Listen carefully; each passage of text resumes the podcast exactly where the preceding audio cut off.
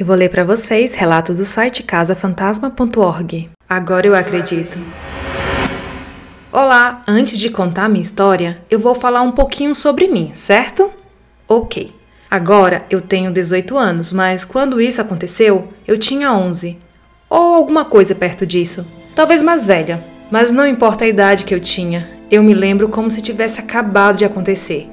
Bem, o que eu vou escrever agora não foi escrito para impressionar ninguém, mas é simplesmente o que realmente aconteceu.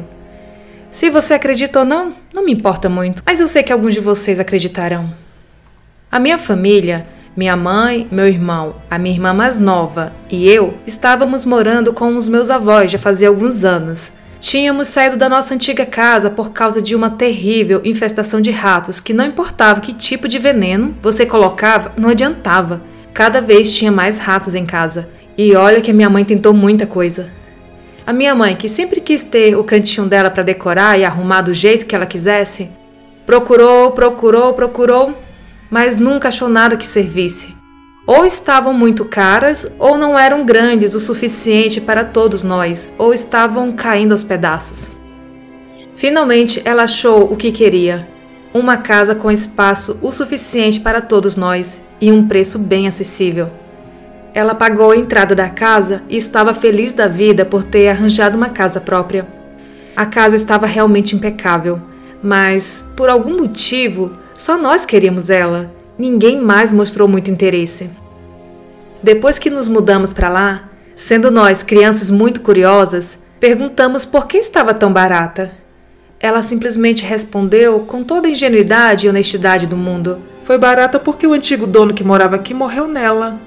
Nenhum de nós acreditamos em fantasmas, e do que ele tenha morrido ninguém sabia. Então, parecia que era apenas sorte nossa. Fizemos amizade com as crianças da área e tivemos muitas aventuras de criança, geralmente indo onde não deveria ir, achando que éramos algum tipo de grande aventureiros. Demorou uns dois ou três anos até que as coisas estranhas começaram a acontecer. Eram coisas pequenas que às vezes até passavam despercebidas, mas eram estranhas. Todos os armários da cozinha abriam sozinho e se fechavam e fazia isso o tempo inteiro. Não era rápido e violento como nos filmes de terror, mas faziam isso bem devagar, como se já estivessem velhos demais para ficarem quietos. Então a minha mãe chamou um marceneiro para consertar os armários, mas ele falou que não tinha nada de errado com eles. Então, com o tempo, simplesmente passamos a ignorar isso e convivíamos com eles numa boa, nunca pensando que poderia ser um fantasma que fazia aquilo. Então, a porta da frente começou a fazer isso também. Nós víamos a maçaneta girar e a porta abria. Pensamos que a maçaneta poderia estar quebrada e ela não fazia isso quando a porta estava trancada. Então acabamos ignorando isso também. Esse fantasma devia estar bem irritado com a nossa ignorância em percebê-lo, mas ele continuou tentando. A porta do quarto do meu irmão mais novo fazia a mesma coisa e ele tinha uns seis anos então isso acabou assustando muito ele. Ele achou que o bicho-papão queria pegá-lo. As portas que mais faziam isso era a porta do quarto da minha mãe, a porta do quarto do meu irmão e a porta do banheiro. Mas apesar de tudo isso, levávamos uma vida normal, com os nossos armários e as nossas portas que abriam e fechavam o tempo inteiro. Então, coisas mais assustadoras começaram a acontecer. Eu me lembro de estar dormindo no quarto da minha irmã na cama debaixo do beliche dela e acordei com a minha mãe gritando. Eu pulei da cama, acordei a minha irmã, então nós duas fomos pegar o meu irmão e falamos para ele vir junto com a gente. Quando nós três chegamos no quarto da minha mãe, o namorado dela, que vira e mexe passava um tempo com a gente, estava parado na porta perguntando para ela o que estava acontecendo. A minha mãe estava sentada na cama, gritando: tem um homem aqui em casa. Vai pegar ele, Marcos. Ele quer matar os meus filhos. Então ela ficou quieta e olhou para o pé da cama dela com a expressão estranha na cara. Onde você viu ele? O Marcos, namorado dela, perguntou. Ele estava no pé da minha cama e estava tentando falar comigo. Mas aí eu comecei a gritar e a jogar coisas nele. Mas nada acertava ele e então ele. ele sumiu. O Marcos olhou para a cara dela e falou que ela estava ficando louca. Eu falei para ela que ela deveria estar tendo um pesadelo e que não era nada demais. E ela concordou comigo. Mas na verdade eu acreditei nela. Só tinha falado aquilo para acalmá-la. Na manhã seguinte, eu perguntei como que era a aparência daquele homem. Ela não falou nada, se recusava a falar sobre o assunto. E eu achei isso muito estranho, mas na hora eu nem associei a visão ao antigo dono da casa. Alguns dias depois, o telefone tocou e eu atendi. E do outro lado, apenas silêncio.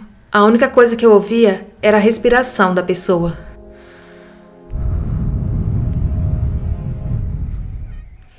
Alô? Você quer falar com a minha mãe?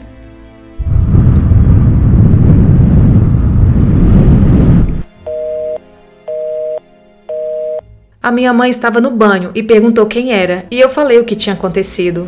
Ela então disse para os meus irmãos e eu que não atendêssemos mais o telefone e perguntou para alguns vizinhos se eles tinham visto alguém nos seguindo.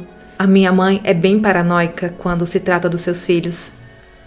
O telefone continuou tocando por mais algum tempo e finalmente a minha mãe perdeu o controle e começou a gritar e a xingar no telefone, ameaçando chamar a polícia. Dois dias se passaram sem um telefone tocar, mas então alguém bateu na porta de casa. A minha mãe perguntou quem era, mas não teve resposta nenhuma. Então ela abriu a porta era um cara com cabelos loiros começando a ficar brancos e olhos azuis, com uma camisa branca e uma calça marrom. Onde está o João? Ele perguntou enquanto espiava dentro de casa. Não mora ninguém aqui com esse nome. Você está na casa errada. A minha mãe já ia fechando a porta, mas ele segurou a porta aberta com a mão. Essa é a casa certa. Ele falou de um jeito educado. Eu sei disso porque eu estava perto da porta vendo tudo. Se você não for embora agora, eu vou chamar a polícia a minha mãe falou. O homem simplesmente empurrou a porta com firmeza, mas educadamente, até ele ter espaço para colocar a cabeça para dentro de casa e então ele começou a gritar: João, cadê você? João, eu sei que você está aqui. Ei, João! A minha mãe ficou tão furiosa com isso e empurrou ele com tudo que ele caiu no chão sentado. E então ela bateu a porta com violência e a trancou. João não era o nome do cara que morava aqui antes da gente? Você devia ter falado que ele morreu. Eu disse a ela. É, o nome do homem era João. E eu não sei como esse cara sabia o nome dele. Mas eu acho que ele era um ladrão e queria nos roubar. Mas você não precisa se preocupar com isso. Ela me fez um carinho e continuou lavando a louça. Eu saí de casa pela porta de trás e devagar fui até a porta da cozinha, mas não tinha ninguém lá nem no chão e nem sinal de que passou alguém por ali. Eu falei para o meu irmão mais novo e um amigo nosso, e nós três ficamos no balanço dele tentando desvendar esse mistério. Depois disso, as ligações começaram de novo. Então, numa noite, aconteceu o que me fez começar a acreditar em fantasmas. Eu estava dormindo, mas então do nada eu acordei e, parado no meio do meu quarto, tinha um homem ele era alto e estava vestindo um terno, como um advogado. O cabelo dele era completamente preto e era bem curto, e os seus olhos eram bem azuis. Eu podia ver ele claramente, como se ele estivesse no sol, apesar de já ter passado da meia-noite e o meu quarto está escuro feito uma caverna. Eu ainda não pensava que era um fantasma. O meu primeiro pensamento foi: Meu Deus, um ladrão. Eu tentei gritar, mas a minha voz não saiu e tudo que eu podia fazer era ficar sentada lá, olhando para ele. Ele então sorriu para mim e estendeu a mão direita e falou: Não precisa ter medo, eu não vou machucar você. É meio estranho, mas eu fiquei mais calma depois que ele falou isso, apesar da minha voz ainda estar falhando. Eu sou João, qual o seu nome? Como se ele tivesse o controle da minha voz, eu consegui falar de novo, mas era uma voz baixa e calma. Meu nome é Ana. Ele sorriu mais ainda e então desapareceu. Em um momento ele estava lá e no seguinte não estava mais. Ele tinha sumido no piscar de olho. Na hora eu recuperei a minha força e a minha voz, e então eu saí da cama e estendi a mão, tateando o ar onde o homem estava. Eu procurei pelo corredor, pela sala, pelos quartos, pela casa inteira e não tinha ninguém lá. Agora eu tinha 100% de certeza que eu tinha visto um fantasma. E eu tinha certeza que era a mesma coisa que minha mãe tinha visto do lado da cama dela. Então, no meio da noite, eu fui até o quarto dela e expliquei o que tinha acontecido. Me fala como o homem que você viu se parecia. Eu fiz ela contar antes a descrição do que ela tinha visto. E adivinhe, ela descreveu exatamente o homem que eu tinha acabado de ver.